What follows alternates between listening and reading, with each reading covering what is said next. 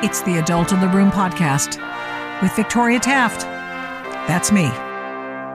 This week, a little something different. I'm going over the hit list of news stories, but especially the news and Democratic Party rewriting of COVID history right before our eyes. Things are now being reported that conservatives and other people who have really rethought the whole COVID pandemic have been saying for months and indeed over a year, well over a year. And they got canceled for it. And they got removed from polite society. And tax dollars were used to defame them. This is serious and it's happening in real time. Hope you're paying attention.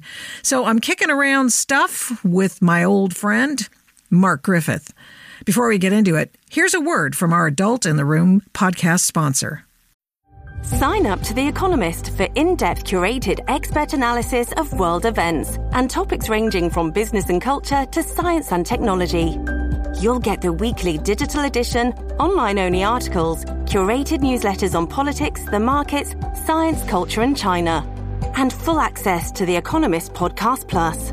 The Economist is independent journalism for independent thinking. Go to economist.com and get your first month free.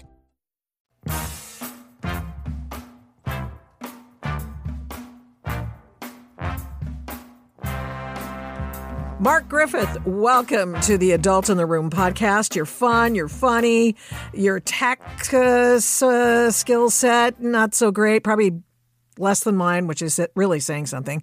And I've been a guest on your radio show in the past. You've granted me an audience with you on my podcast. Now, I wanted to go over a few news items of interest that I thought we could discuss and kick around a little bit today. So, first, however, tell people who you are. You've got a couple of couple of sentences in here uh, to tell us what who you're who you are, what you're about. Well, let's start with the most important thing. My preferred pronouns are either Your Majesty or My Lord. I was going to go with My Liege, but I thought that was pretentious. Really? So I let people decide whether they want to say My Lord or Your Majesty, because I see myself as royalty. Uh-huh. I identify that way. I see. So I'm 61 years old. I grew up in Oklahoma. I've been in Colorado for 40 something years since I got out of college. Uh, I've done a lot of different things. I just bought a spade truck. I live on some acreage outside of Denver, so I'm going to be selling some trees that I've grown over the years. Oh.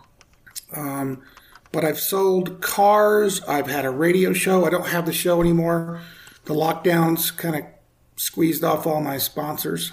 But uh, I'm married to the same woman for ever, and uh, we're happy about a third of the time. And you can guess which third that is. So. Well, uh, my pronouns are she, ribeye, and cheddar cheese. I just identify as someone who likes to eat lots of red meat, although I shouldn't as much. And kale, perhaps kale. Well, mm. let's get into it, shall we? Yep. FOIA requested emails obtained by the New York Post confirm that the National School Board Association was asked by the Education Secretary to please come up with some scary sounding stories using the words domestic terrorism so that Merrick Garland could uh, employ his henchmen at the FBI to come and get him and uh, uh, invoke the Patriot Act to get them, shut them down, and shut them up. Thank you, George W. Bush. Um, so the DOJ is going to form an actual domestic terrorism task force that, that's going to be tasked for putting into practice. So the school board thing is connected to the January 6th thing. The January, January 6th thing was the pretext, which I think is anybody paying attention knew. I, I, knew within several days, if not a couple of days, that January 6th was a false flag operation. It was a Reichstag fire incident totally planned by the feds in conjunction with Pelosi. I even believe that there are a few Republicans that were in on it. It's one of the reasons why you're not seeing hardly any Republican lawmakers come to the defense of those people who are being tortured in those federal facil- uh, prison facilities in mm-hmm. D- D.C. Interesting. Everybody's laying low. Uh, I don't know what all their motivations are, but um, I know that most politicians, their worst nightmare, their worst fear is to have Donald Trump return to the White House. Why did? Why is that? Because he's such a disruptor. He he doesn't play by the rules. Uh, their rules. I mean, I don't mean that he breaks the law, but he he just came into Washington and was not going to I mean just the way he talks back to reporters. That was so refreshing. That's why we love him. That's one of the reasons we kind of sort of like Ted and Rand Paul is they kind of don't accept the narrative of the reporter. Yeah. Like, but most, you know, Mitt Romney's a perfect example. They basically called him Hitler, and he wants to be their friend now. I mean, you know, it's just they didn't basically they did call him Hitler. They compared him to Hitler, and and most politicians they are called like him a that. murderer. Yes. Remember I when mean, his when yes. his uh, employee had some uh, insurance Breast issue, cancer. which Mhm. absolutely had nothing to do with Mitt Romney whatsoever, and uh, they said that he was responsible for her death. Well, he probably put her in a binder too. So Oh yeah, remember the binders? Now you hear Mm-hmm. binders all the time. Uh, very interesting. So you think that some uh, Republicans were in on it, huh? Well, you, I mean, if they weren't in on it, they were aware of what was going on. You know, one of the things that's that I um, I saw this on Twitter or somewhere is a lot of these lawmakers have said that January sixth was a day of terrorism, mm-hmm. and when you think about it, that may have been the most chaotic moment in those people's cloistered lives. These people are, for the most part, they all go to the same sorts of schools. Now, there's exceptions, but for the most part, these people are all lawyers. They've all been raised in a middle to upper middle class home, except for a few. And so they've, they've lived very sheltered lives. I mean, I would say that the vast majority of the people in Congress wouldn't know which end of a gun to pick up. And so they've never been to a shooting range. They've never been pheasant hunting. They've never been um, exposed to the rough and tumble of everyday life. And so for them, they were terrified on January 6th. Now, I have argued since day one that I thought January 6th was on net a good thing because, first of all, they don't need a pretext for what they're doing. Now, they're using it as a pretext, but if they didn't have January 6th, they'd use something else. I give you the school Oh, board yeah. issue. Yeah. Okay? Yeah. I- I thi- give you I the school that. board. Now, the fact is, is that our Let, let me just pause you here. Hold on a second. Sure. Because the fir- the previous pretext was that Donald Trump was a Russian secret agent. Right. And so they tried to destroy his presidency and indeed his campaign because he was a Russian secret agent. And that was a false thing. It was a hoax story. It was something that they rolled out, got the media to buy into, the the uh, national security, um, uh, all the triple uh, alphabet agencies were all involved. They gave it breath, they gave it oxygen, they gave it everything. And all of a sudden, it was the biggest gaslighting thing I've seen since COVID. So they've had that. Then they went to the school board thing, and, then of course we have COVID. You know, you can't uh, you can't help but have to lock down people and uh, do bad things to people and call them domestic terrorists. And they created something out of nothing with respect to the January 6th thing when they were letting pe- some people broke in. That was what horrified me. Well, here's the thing: the people that broke in were feds and people working for the feds. Well, we don't know that for sure. Well, it, We there's we- video out there that we've seen where um, people like Ray Epps and other people. First of all, all these feds look alike. They wear the same clothing. They're all very trim. And they're young males. They tend to be 20 and 30 and 40 year old males, no, not overweight. And so you can pick them out of a crowd. You've seen the meme on Twitter Yes, and of course. Facebook of the of, of the January 6th reunion. By the way, if you haven't checked it out, Babylon Bee has a great January 6th reunion video that you have to watch. It is hilarious. Have you seen it? I don't think I have. Oh, it is so. They go around interviewing people who came back to the Capitol for a reunion, and they're all basically feds, except Oh. for one, except for one CNN reporter. That that that event that was not an event and where they got that iconic photograph of all the feds hanging around. no, no. No. This is a this is a Babylon Bee deal. Oh, so it wasn't a it's real- A, yeah. Oh. It's a made up. It's a humorous thing. But anyway, I just recommend it. Babylon Bee just does great work. You know, the funny thing about the Bee lately is the last five six years, they've had a hard time staying ahead of reality with uh, oh. satire oh. because oh. Reality overruns their satire. And it's one of the reasons the Babylon Bee continually gets fact checked by fact checking places is because their satire turns out to be reality within a few days. Yeah. so anyway, yeah. but yeah, I think that that they're they're working very hard to implement a police state. Dennis Prager very wisely said, and I said it on my radio show in March of 2020, um, that this lockdown thing is a it's a trial run for a police state, and the next thing they're going to do, I would almost argue, certainly will be climate change. Now, oh I'm yes, sure that, definitely. Oh yeah, I'm sure that COVID has got some more iterations because we know COVID was man-made. We know it's a bioweapon released by the Chinese on the world. Now, whether it was actually sent, I think it was probably a test. I had a professor from the University of Pennsylvania. I'm not going to use his name because his wife's family gets harassed in China anytime he's mentioned in the public sphere, but he's married to a Chinese uh, lady, and he's been to China over 50 times. He's been at the gates of the Wuhan uh, bio lab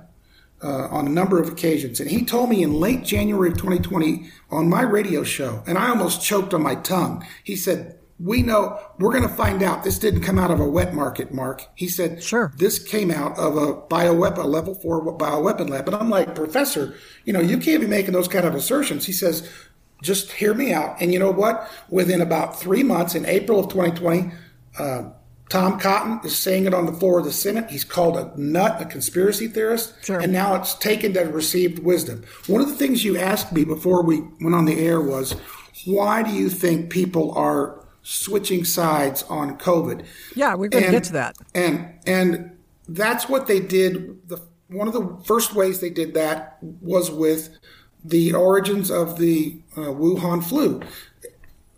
People who said it came from the lab were considered uh, racist and bigots yes. and, and uh, Chinophobes and all this other stuff. And and then one day a, a, a, switch was flipped and boom, everybody was like, "Oh yeah, of course it came out of a lab." Exactly. That's a good. Right? That's a good point. That was one of those things they did a switcheroo on. Let me list a few other things that they've done a switcher switcheroo on. Mark, uh, we have vaccines don't prevent transmission. That's just been uttered recently by the head of the CDC. Something that we knew already the asymptomatic don't spread the disease, something that has been the muddied message, um, and we don't. We've been told both things, you know, and or all this time, and it we is, Could, we knew. We knew early in spring of 2020 that asymptomatic spread was BS, and here's how we knew: is that in countries like Sweden that did not close their schools, and we had. Uh, good numbers, we knew that there was zero transmission of kids who tested positive for COVID between them and their teachers or their parents. Kids were not passing it on to adults. Now, we didn't know if that was true with adults, but we came to find out that's true. Right. Um, uh, but uh, what was I going to say about the? Well, they're, they're, switching sides because they don't want to be caught with their pants down, so to speak. Yeah. They've been lying to us for two years, and now their lies are too obvious. So now they're just going to change their story and say, "Oh no, we never said it was uh, yes. would prevent transmission." It's the old it's the old Clinton rule of uh, saying that oh, going through, let's say what they did with Lois Lerner. She admitted something, right? She admitted, oh, you know, we've gone a little hard on some of the the groups that are more conservative leaning, and she she trickles that out at a news conference or a speech, and then uh, so that at a later point they could say, well, you know, that's old news. We've already looked into that. Right, that's an old exactly. Trick. Yeah, here's, let me give you a couple more numbers because yeah. I want you to riff on these as well. 75% of COVID deaths are in people with four or more comorbidities, something that we've been talking about for well over a year. Um, 40% of the people in hospitals did not come in for COVID, and when they were there, got tested because they test everyone. And in fact, now we find out that if they haven't been vaccinated within a certain short period of time, they are considered unvaccinated. This two is weeks. An, yeah, two weeks. We're yes. So when they were tested, they test positive there, and they are counted as a COVID hospitalization. Then finally, of the 836,000 deaths from COVID, the CDC has absolutely no idea or isn't telling anyone yet how many of those people died of COVID or with COVID. Go. Right. We have the famous uh, motorcycle accident, the 19 year old kid coming home from college on a motorcycle, and he unfortunately met a very, very uh, messy end with a truck, Oof. and they classified his death a COVID death. Um, that happened in the summer of 2020, and there's been dozens of other examples. Um, and they do this in such a way, the propaganda is so heavy, it's, the, the messaging is so complete that unless you know where to look, and also it's difficult unless you're like me. Now, listen, you, you asked me by email, how did I become to be so irascible? I don't remember, but when I was a child, I just remember that if everybody in the classroom wanted to paint the, the trash cans in the parking lot blue, I wanted to paint them red. I, I just, I never wanted to go wrong with the crowd. Part of it was I was never a cool kid. I was a kind of, I, I wasn't an intellectual kid. I wasn't a jock.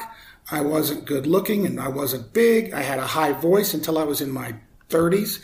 And um, so I always went against the narrative. Now, obviously, that gets you in trouble a lot of times, especially when you're young and dumb and you don't have any wisdom to know how to temper it and you make a lot of enemies unnecessarily and get fired from a lot of jobs. But as you get older, it serves you very well because you learn that there's a lot of idiocy in mobs and fear is just I, it's just been it's been bring so us de- Barabbas. We want Barabbas. Yes, it's so much. Uh, it's so depressing to see the fear that people are just terrified of something that there's there's great data on. I mean that basically for kids for people 20 and under that age cohort there's about 70 million people in the U.S. between 0 and 20.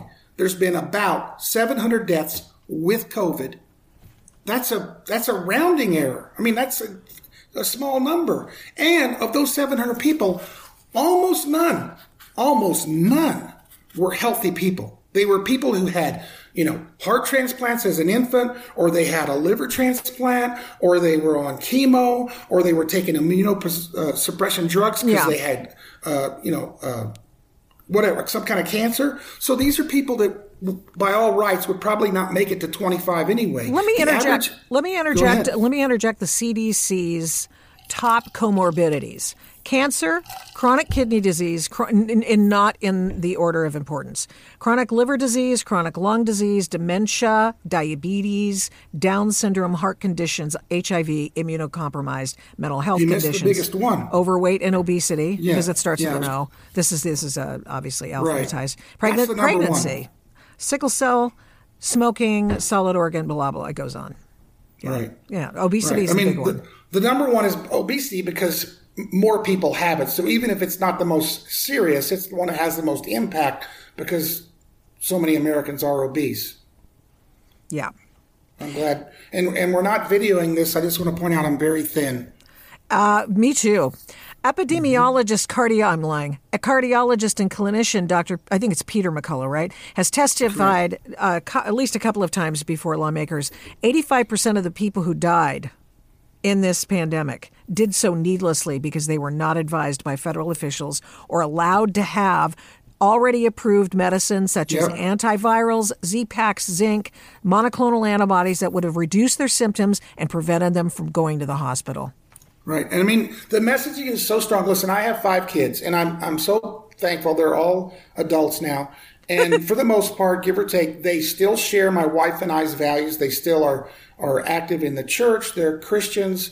Uh, they're all, um, unfortunately, college graduates. I've got one in the military.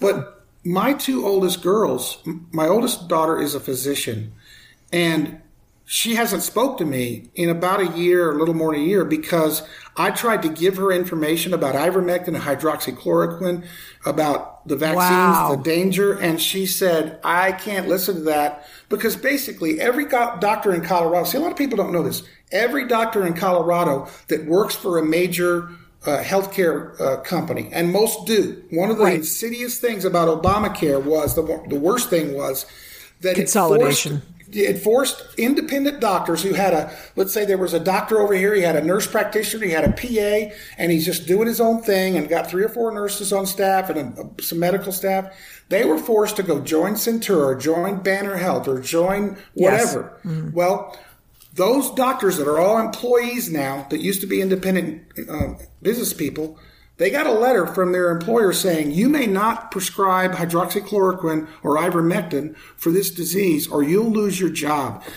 The governor of Colorado notified every pharmacy in the state in April of 2020 and said, if you uh, have a doctor that's prescribing hydroxychloroquine and that person is not traveling overseas and it's not for malaria prevention, you're to report that doctor to the state and we will pull their medical license without any kind of a hearing. So every doctor, my own physician, who I uh, I got COVID the first time back in December of 2020, and in the in the fall in the summer of 2020, I started sending her stuff from Yale School of Public Health, Harvey Risch, and all these other people that were bringing up this, you know, showing the hydroxychloroquine and then later on ivermectin were saving lives all over the planet. And she knows I'm a extremely well informed patient, so she takes me seriously. She read the information and emailed me back and says, Mark, that's really interesting, but I'm not going to put my job on the line to prescribe this stuff. She just basically said, I'm going to keep my head down. And my daughter did the same thing. Yes. It's, They're not it's caring scary. for patients. Why are they no, not caring for patients? Because the government, they, they'll lose their license. Yes. I mean, my daughter was only. Yeah. She's only. But why? Why the why the widespread rule? Because there's a narrative. Here, here's a reason. It's the same reason that when policemen in Denver in August of 2020 were, were at a Back the Blue rally. There was a Back the Blue rally that was put on by a local radio host. And about 200 pro police, uh, pro Trump people were at this rally at Civic Center Plaza in downtown Denver. And there was about 200 cops in full SWAT gear uh, standing there watching, and they were set upon by about 400 Antifa and Black Lives Matter people, and they got the crap beat out of Michelle Malkin, narrowly left with her life. They got her in a car just before she was attacked, and those policemen all stood there and watched it go down. The reason? Because those policemen were told if you do anything to help these people, you're going to lose your job. Those policemen have mortgages, they got a couple of kids in college, they got a car payment. They can't afford to to buck the line. My daughter's got over three hundred thousand dollars in uh, medical school debt. She can't risk that just to, to make a political point. Mm-hmm. So it it's it's worse than it seems because the right. government has told our healthcare establishment this is how you're going to or not going to treat this. This now, is called I've tyranny. Stocked, yes, I've stocked up on ivermectin. I've got all the meds I need here, and I plan to help my family and uh, yep. friends when things go south. But I would encourage more of your listeners to explore your options for obtaining the necessary meds. Agreed. We have them here at our house as well uh, from the compound, compounding pharmacy. Um, here, let me tell you, the worm is turning yet again. Uh, we just talked about how all of the the narratives have turned and been flipped, begun to be flipped by the official Washington position or the NIH and CDC. And here we have Jake Tapper discovering that there has been gambling at Rick's. So I'm shocked. The hospitals are still stretched thin because of this, so I'm not trying to take away from that. But if 40% in some hospitals, 40% of the people who have COVID don't necessarily have problematic COVID, they're there because they got car accident. They get they're there because right. um, you know they they bump their head, and they're being included as in the hospital with COVID. That number seems kind of misleading. No, kind yeah, of. I agree. Really? It's oh, Sanjay Gupta starts doing a yeah, let song me, and let dance. Me, let me tell you another big fat one that they've been telling. So this is a uh, pandemic of the unvaccinated, oh. and that's no no longer the case. I, I mean, did. Uh, I'm going to be starting a Substack here pretty soon, but I sent out a, a blast email to all my people that I stay in contact with yesterday, and it was uh, COVID numbers from the uh, province of Ontario, Canada. And it showed that approximately 65% of all people hospitalized because of COVID in Ontario in the last month are double vaxxed or and or boosted. Yeah. In ICU, that number was 75%. Now, I've checked, in there's a few countries that are not uh, soiling their data. That's in right. In the United States, you cannot find this information because they do not give hospitalization status according to vaccination. Yeah, only in New York do they do that. Only in New York. Right. But but if you look all over the world, the numbers are astoundingly similar. And Denmark, Germany, there's a few uh, Central European countries that are releasing data, and the numbers are all very similar. Double vaxxed and double vaxxed plus a booster are the vast majority of people who are now seriously ill with COVID. In fact, Alex Berenson makes a great point that it looks like the more shots you get, the higher your chance of getting COVID and getting it seriously. Soccer players, male soccer players in Europe are dropping like flies from myocarditis. They can't hide it because in soccer, there's not a lot of timeouts and stoppages of play. So these players are just, you know, they got to run around for 45 minutes and then boom, drop. They're, they're the healthiest people on the planet. Yeah. And here in America, in the New York Times this last Sunday, the New York freaking Times published a study where they said women's uh, menstrual cycles menstrual are being affected by this. Now, this is something that conservatives have known. I knew this in April of 2020. I knew that not, I'm sorry, not the April, but I knew as soon as they started talking about these vaccines in fall of 2020, I started reading reports how of things leaking out that that they were causing myocarditis in males Yes. under the age of 40 Yes. and they were calling, causing all kind of fertility issues in females and of And they age. denied it. And they denied But- it and went and- about right. vaccinating women Yeah, Bryn- yeah. instead. But here's the thing: you got to ask yourself. People ask me when I when I told them about the New York Times, like, well, why would the New York Times say that? Here's why, and it relates to your switching jerseys at the end of the game analogy. Mm-hmm.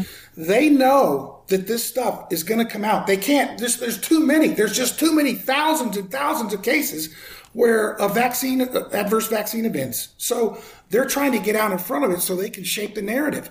The, the what we talked about earlier is basically the, the we've played 58 minutes of football. There's two minutes left in the game, and we, the conservatives or amateurs, if you were, we've been bashing their heads in, and we're up 65 to nothing. The experts like Fauci and Birx have been wrong, wrong, wrong. Now they realize the game is about up, and they're going to put everything up on a big scoreboard. They're going to televise all the highlights. We better get on the right team. And by the way, I want to recommend. Which is what I pollsters recently- do. Pollsters do this every time before an election. They they do wildly speculative, uh, aspirational polls, and then as you get closer to the election, they try to reckon their posts their polls a little bit more to reality and slowly it looks a little bit instead of hillary clinton having a 17 point lead she might have a eh, 9 point lead kind of a thing Right, right. Well, I want to recommend that your uh, listeners read a couple of books. I read uh, Robert Kennedy Jr.'s book, The Oh. Real Anthony Fauci. I mean, I, and I had done some research beforehand because I hosted a podcast on him. But the guy is literally guilty of mass murder. He murdered th- th- tens of thousands of AIDS patients in the 80s with uh, a, a uh, what was it called? Uh, AT, um, ATZ? Uh, Yes. Uh, yes. Yeah. Yeah. Yeah. ATZ. Yeah. Some. Yeah. It, it was a disease, it was a drug that was worse than the, Make, the- yeah. It was making. It was killing them. It was literally It was- killing was- people with AIDS. It was, well, it was killing their kidneys. It was it was shutting their kidneys down. They basically, in order to keep these people who they were studying on ATZ, they had to run them through um, uh, what do you call it, dialysis every day before they had got their ATZ shot or whatever. Yeah. and. And then he now he's doing the same thing with remdesivir. Remdesivir. I remember when remdesivir Yes. came out in spring of 2020. I sent the. I read the abstract, and I, the last sentence of the abstract said, uh, remdesivir has no effect on mortality from COVID from the control group. And I'm like, what? No effect on mortality? Well, what's the big deal? Yeah, then why are they doing it? It short. It shortens. Here's the thing: if you live, It does not change the fact whether you're going to live or not, but if you live, it shortens your average stay in the ICU from 15 to 11 days. So I said, this can't be right. I sent it off to a lady who is a professional researcher at some, I think, Tufts University in Albany, New York. And she came back to me like a week later and said, and used profanity and says, holy, mm, she said, this stuff is useless against COVID. Yes. And they're pushing it. And you know what? They're still giving it to people. Right here in Colorado, I had a good friend who died from COVID about a week and a half ago. Oh, I'm so sorry. She went. She went to the uh, hospital. I, I'm not close with her anymore. She and I were close 30 years ago when I was active in politics, and and I heard about it, and she was in ICU on a ventilator. And I said to her daughter, "What are they giving? They're going to give her remdesivir." And I'm like, "Oh, well, she's a goner because remdesivir actually has it causes worse, more problems than it helps." It's a crime that people weren't prescribed ivermectin hydroxychloroquine. I know And it. Anthony Fauci is one of the primary um, That's reasons what for that. that's what Rand Paul was getting at in the the uh, uh, colloquy they had during the Senate hearing the other Wait a minute. Wait a minute. Rand Paul has colic? You're very funny. Where he was talking about the fact that Fauci has been responsible for killing the other side's arguments and science.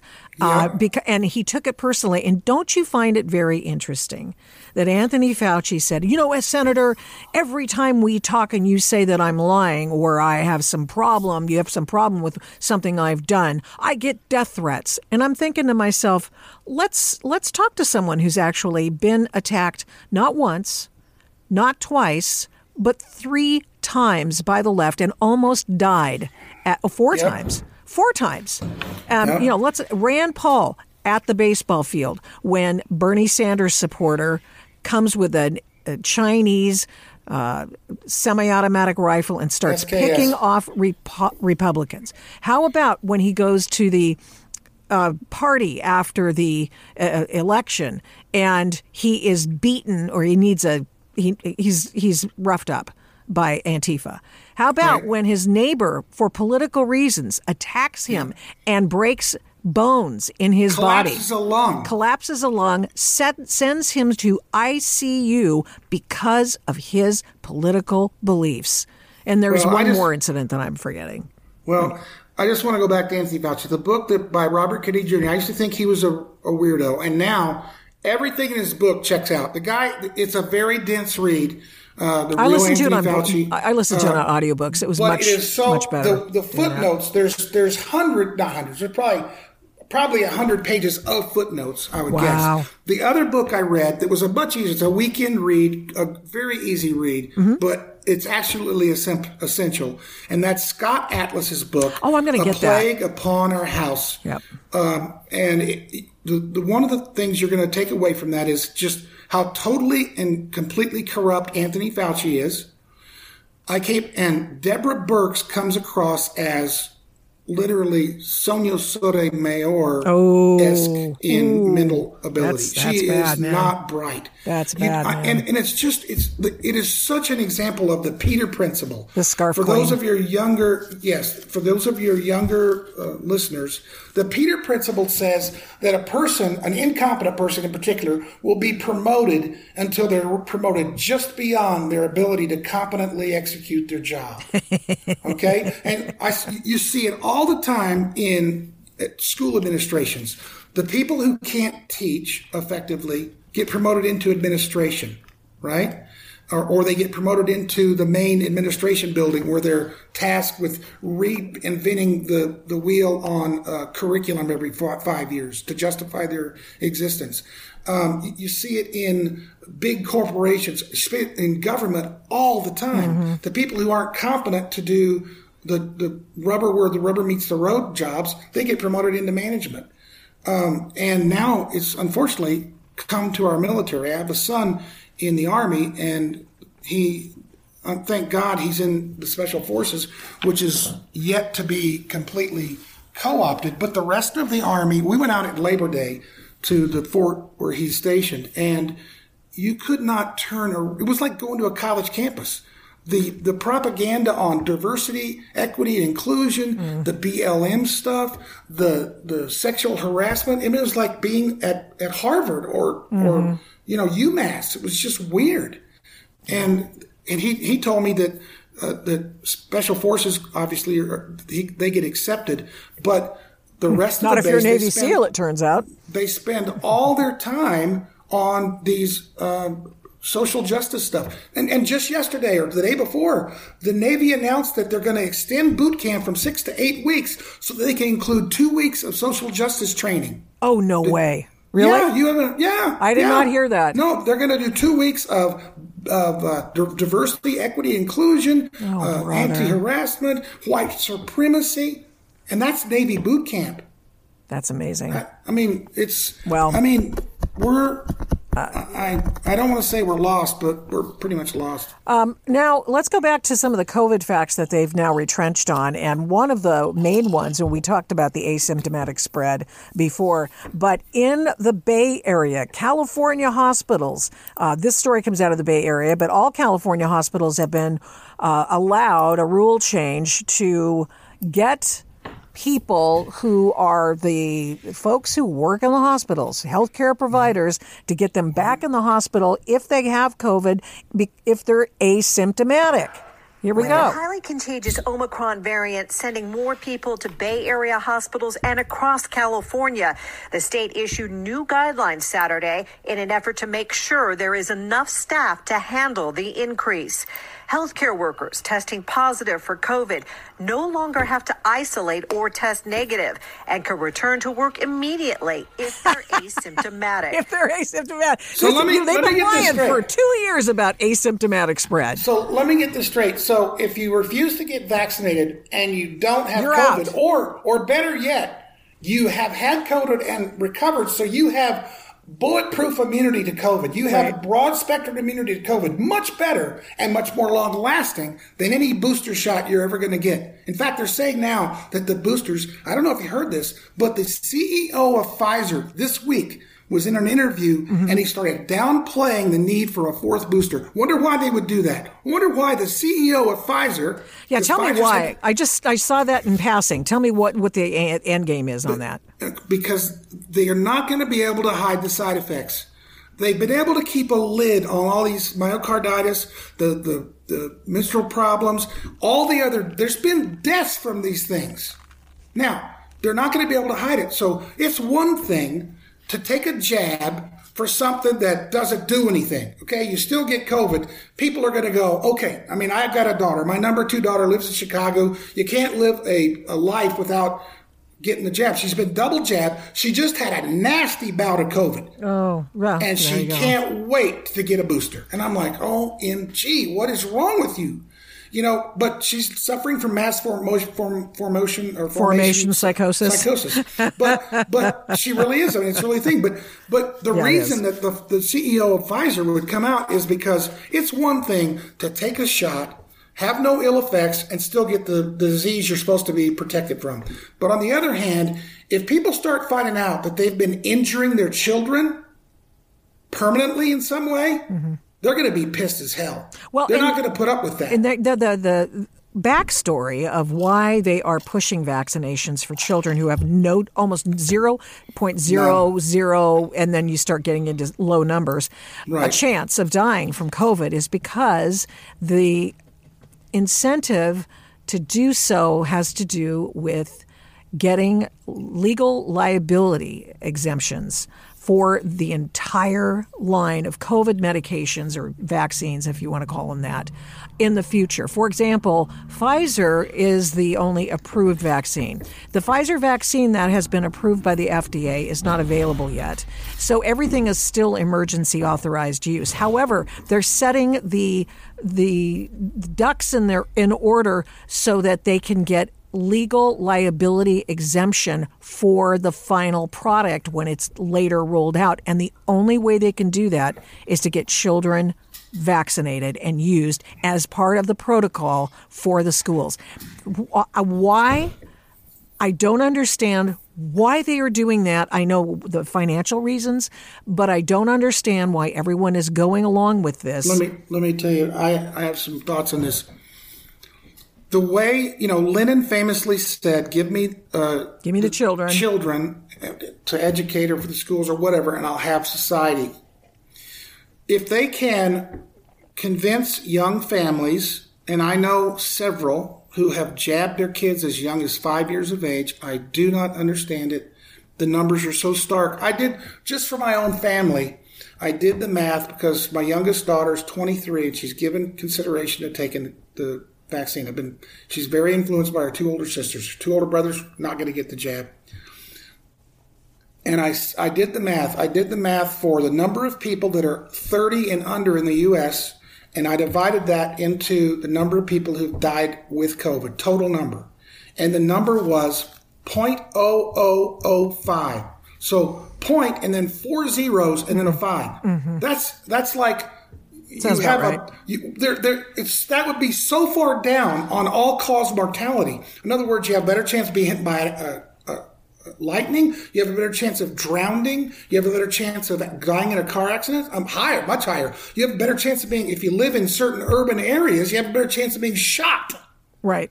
And yet people are getting vaccinated for this thing. Mm-hmm. So the, the reason is they're trying to massage the children into thinking this is normal. It's normal yes. to get vaccinated for That's we don't know it. why. Definitely. So that when they grow up, because one of the hardest things in the world to do, I've always said that Albert Einstein was a really smart guy, but he was wrong about one thing. Actually, I think he was wrong about a couple of relatively things. and a few other things. but he famously said the greatest thing. force on earth is compound interest.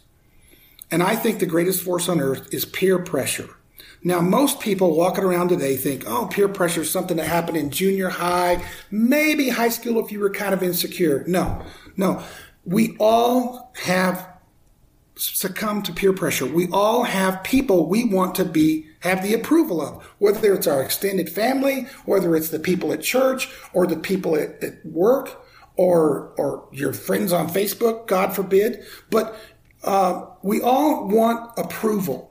It is a rare person indeed that can go and swim against the current. Now, I happen to be one of those people, and it's it's very anxiety. Uh, it brings a lot of anxiety. I have to tell you, when I got thrown out of stores in 2020 for not wearing a mask, I had done my research and I knew masks did not do anything. Every scientific journal in the world, JAMA, New England Journal of Medicine, uh, the one out of London, uh, Lancet called Lancet. Lancet. They all had articles in the winter of 2019 and 2020 that were on masks, and they all basically said the same four things. Uh, masks should be worn by people who are sick with certain respiratory viruses when they're around others. Masks should be worn by certain health individuals, uh, health uh, uh workers in very limited environments, and I forget one other one. And then, oh, those during a pandemic, those who are at highest risk for if they catch the whatever's the pandemic of getting uh, very sick and dying. And then the fourth line always said healthy individuals should not wear masks. And that was in March or April of 2020. And by May, every one of them had come out and basically denied it, turned, flipped it. And here's the, the weird part. Not the weird part. It makes sense. In the first articles, it said the truth about masks, they were all well sourced with research, links to studies, links to evidence, and so on. But the ones that came out in May were nothing more than a, excuse my French, freaking opinion pieces. They didn't have any research to link to because there wasn't any. So, so my point about anxiety is it's very hard. I've, I have been through Denver International Airport, I don't know, a half dozen, maybe eight times in the last six months either walking my mom to the uh, to the gate because she's got dementia, or or myself and my wife flying or whatever. And DIA is like I don't know, twelfth busiest airport in the world, some number like that. And I am the only person not wearing a mask in that airport. Mm-hmm. The only one. I can't believe they don't stop you because, of course, it's a federal law I have for never airports. Been stopped. The only time is when I'm going through TSA. The guy at the beginning of the line says, "You got a mask?" And I'm like, "Sure, I do." He goes, Well, you know, you're going to have to put it on. I said, Yep, I will.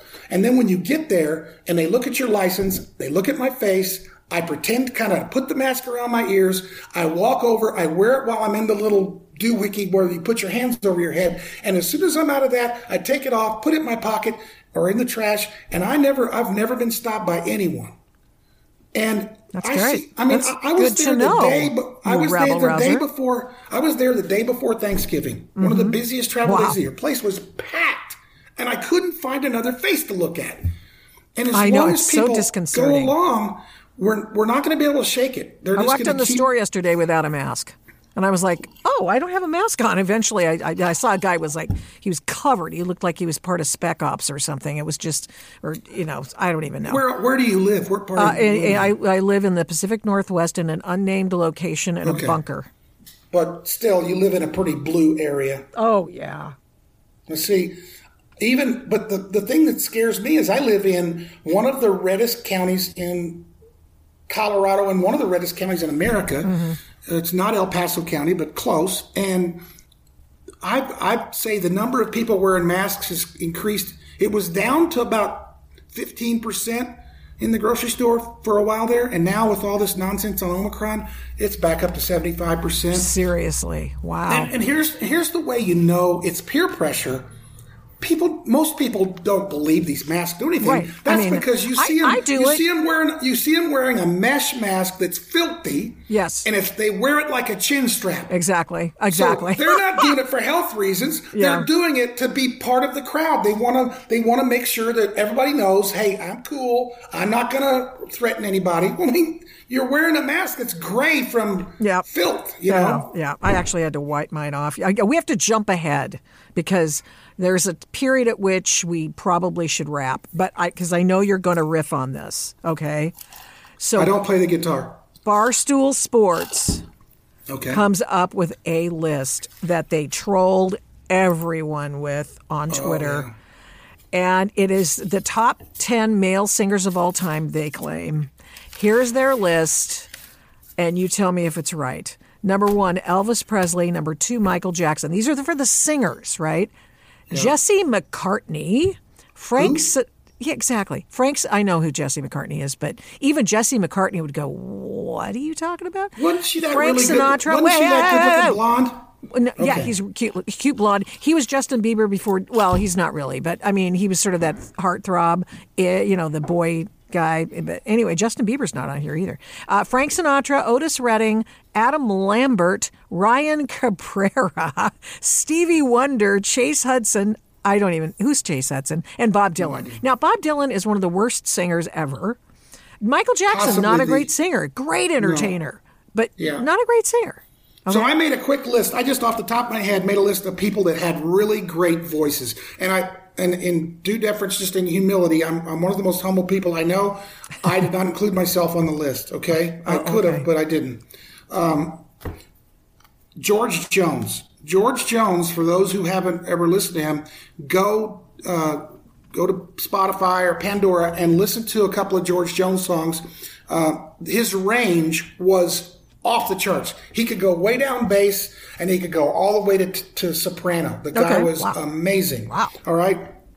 Another one that was just had the most beautiful spot on voice was Glen Campbell. Okay, those are just a couple of country guys. Vince Gill's another one I thought of. Yeah, he's got You a nice voice. You, you can't leave any list of great singers off without Tom Jones, the world's most famous Welshman, the chairman of the board, Frank, but also a guy named Jimmy Dean. Jimmy Dean had a very, very Really? melodious voice. Oh, Like gosh, Jimmy he Dean's was great. sausage guys. That's Yes, exactly that guy. Exactly. Don Williams is another one. He's the one that that had a hit with "Living on Tulsa Time." He had a very low baritone voice. Hmm. Um, Ronnie Milsap in rock. Obviously, Freddie Mercury would be right there with Oh. Yeah. George Jones. Where's that guy? Yeah, he's he is the best rock male singer. Um, uh, let's see, another guy that's forgotten but had a beautiful voice and could do really interesting things with his voice was Roy Orbison. yes, definitely. He, he could do some really off the charts things. Then you've got Marvin Gaye and Ray Yes. Charles over on the R and B side. Yes. Um, Al Green. Um, I just read a short biography of Barry White yesterday. It was pretty interesting. He died way too young. he had a wonderful voice. My a- my uh, son's mother, who is she, she lives Wait. in Mexico. Your and- son's mother. I mean, my um my son-in-law's mother. Yeah. Okay. Well, sorry. Because I mean, your son's mother. I think I'm talking to her. She's my consuegra. Um, okay. So she uh, loves Barry White. She just has just gone gaga. And he was not probably even her era at all, but Right. uh, but she just absolutely she's mad for him. She's absolutely mad for him. I just find that so refreshing and hilarious. You know, another uh, another guy like him is a guy named Isaac Hayes. Oh yes, Isaac Hayes had a bit. He had bit parts in uh, South in Park. Rockford Files. South Park. Also, Rockford Files, and Lou, Lou Rawls is another one. Oh, yeah. Um, and then you can't leave Robert Plant off the list. Of I mean, lead singer for Led Zeppelin. Yes. He was crazy. Um, but anyway, I thought uh, the list was that list was a joke. I, I don't. I, I mean, I'm fairly well read. I mean, I read and listen to a lot and know a lot of music, and I didn't know five of the people, the ten people on the list. So. Yep. I, I mean, Ryan, these Ryan Cabrera, Adam Lambert, those are all people from the television Yeah. show uh, American Idol. And it's, okay. I mean, I'm sure they, ha- I mean, I know they have fine voices, but I'm sorry. Um, Jet, I mean, honestly. I mean, so that's, yeah. that's your list then. I mean, that's a pretty doggone good it- list. It's it, it's like it's like saying who's the greatest quarterback of all time. I mean, it's not Tom Brady. I mean, let's just be honest, because he's What? a cheater. But it, it could be anybody else. It Could be Montana. Could be Elway. Could be Patrick Mahomes. But not Tom Brady. But you just can't. You got to in an era. You know, you got Johnny Unitas. Right, you have to do it in an got- era. Before Yeah. Johnny Unitas, there was Sammy Baugh. You know, the center. The the the center used to come up and tell the linebacker, "Mr. Baugh is going to pass again," basically saying, you know, try and stop him. The same way that that uh, had famous story about Ted Williams, the- arguably the greatest hitter of all time, Yeah. is that um, when a catcher would say, "Hey, Unless you're Tony you know, Gwynn. that was a strike," uh, Tony Gwynn was. He'd be in the top 200 probably. Oh, stop. Oh, you stop that. Top- no, Tony Gwynn. He Tony is my Gwynn- idol. No, he was a great player he and a better human being. Yeah, and a better human being. And Tony Gwynn Jr. is responsible for allowing the Colorado Rockies to make it to the playoffs and get to the World Series in 2007 because it was Tony Gwynn Jr. who was at the plate in Milwaukee who hit a double to score the winning run against the Padres. And it forced the Padres to come to Denver to play Holy a play-in irony. game. The, the Rockies won 22 of 23 in that uh, last 23 games of the season. I went to the playoff, the play-in game against the Padres at, at Coors Field. It went 14 innings, Mm-hmm. had numerous uh, uh, score changes. Rockies won it, and they went on to be swept by the Red Sox in yes. four. I do remember that. Sort I remember everything. Yeah, well, that's great. So you're you're not only are you an autodidact, but you are a man who has a photographic memory or whatever. I don't know what you. I do not work on cars, but whatever you say. Yeah, sure. well, this has been fun, Mark. We have to do it again. Sure, appreciate your time. I, I had a blast, and and I want you to know I got great feedback when you were on my show, and so hopefully you'll get the same kind of positive feedback uh, from your listeners. Excellent. Now, stay right there. Um, I just want to say thank you once again, and uh, thank you for coming on the Adult in the Room podcast. Now, hold there for just Hey, a can second. I can I give one plug? Sure, of course. Yeah, sorry. I'm going to be ask. starting. I'm going to be starting a, a Substack shortly. I'm going to need to get some help with the technology part of it, as you probably know. But I think I'm going to be under. I'll have some catchy name, but my name on the podcast will be, or the, the Substack will be Mark middle initial S as in Sam Griffith. Mark S Griffith. All There's some other Mark Griffiths out there. Some singer in Seattle has got the webcat the website markgriffith.com. Hmm. So I've always gone with my middle initial, which is Shannon. I have a I'm an Irishman. So anyway, so in the next couple of weeks, if your listeners are interested in coming to see what I have to say, um, I am very well read. I have a great memory, and I write about interesting things. And I do bring God into the conversation as often as I can. Mark, thank you. Appreciate it. Thanks for listening to this episode of the Adult in the Room podcast. To keep the programs you like to listen to, please rate this podcast with a fantastic five stars on your Apple Podcast app every time you listen. And give me a great review. Plus, of course, subscribe to the podcast. It makes a difference with the big tech algorithm and the big tech oligarchs, and it makes us easier to find. Please get in touch with me on all the big tech stuff. Yeah, we're still there.